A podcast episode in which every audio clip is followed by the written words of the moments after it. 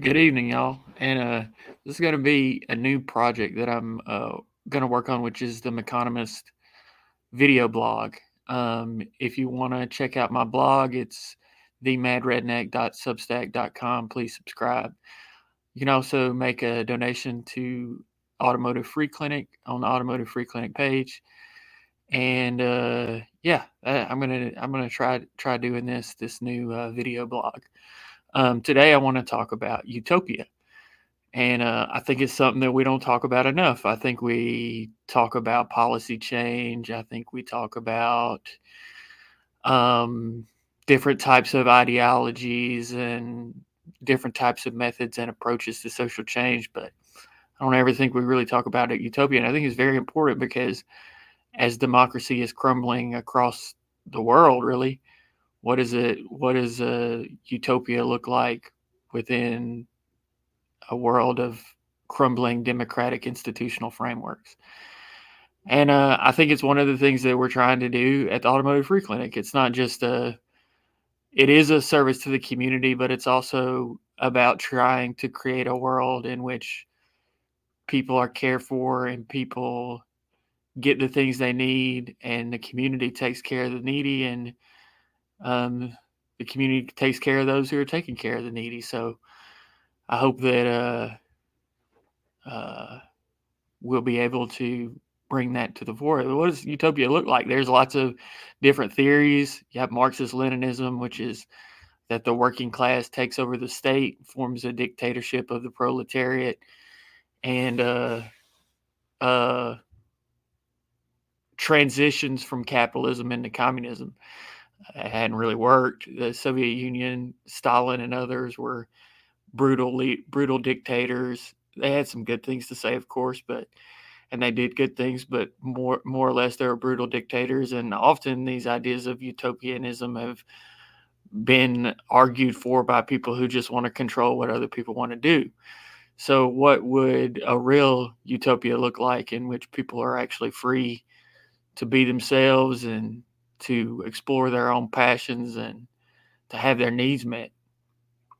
You can look at places across the world. Chiapas, I know it gets a lot of a lot of romanticization about Chiapas, but they're actually, you know, implementing their own indigenous lifeways and fighting back against a corporate takeover. Rojava is another example. There are places, these independent spaces where uh, corporations have less power, where capitalist governments have less power. Um, if you want to comment on uh, while I'm talking, you can go over to the A F C page, to the uh, live stream on the, A F- the Automotive Free Clinic page, and uh, you can comment there, and I can see it, and I can respond to you. So if you do have any questions, feel free to ask. So, you know, I think one of the big failures of the of past movements and of the most recent movement that happened in the United States was a failure of imagination.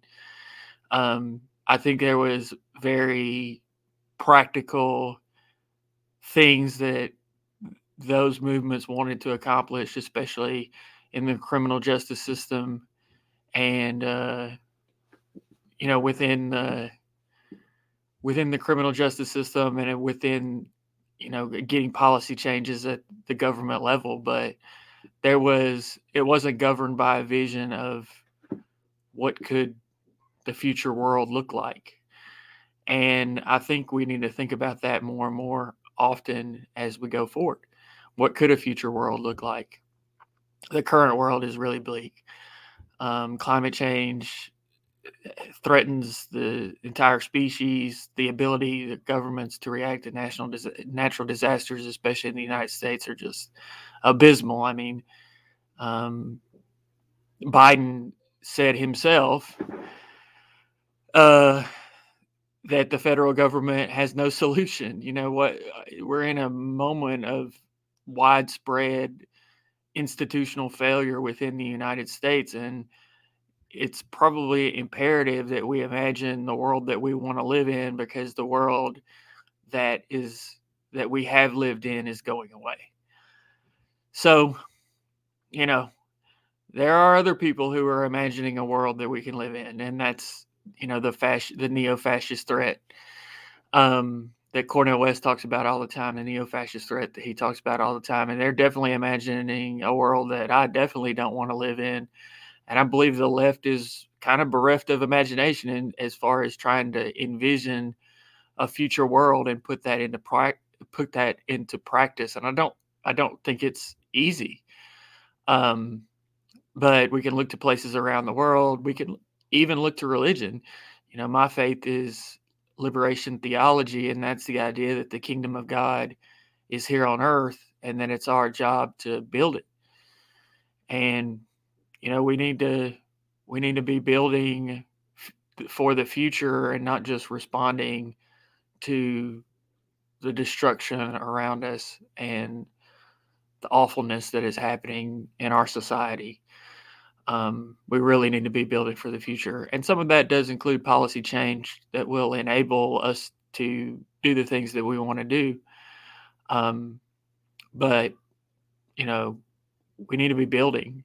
And the practical side of building for the future is it's hard. I mean, you're going to have to um, work with powerful capitalist institutions to get the money that you need to be able to build what you need to do, which is going to require some types of compromises.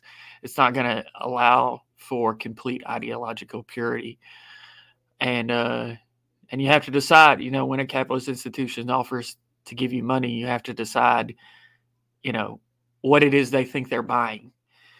And um, if they think they're buying something that you're not willing to sell, then you need to tell them no.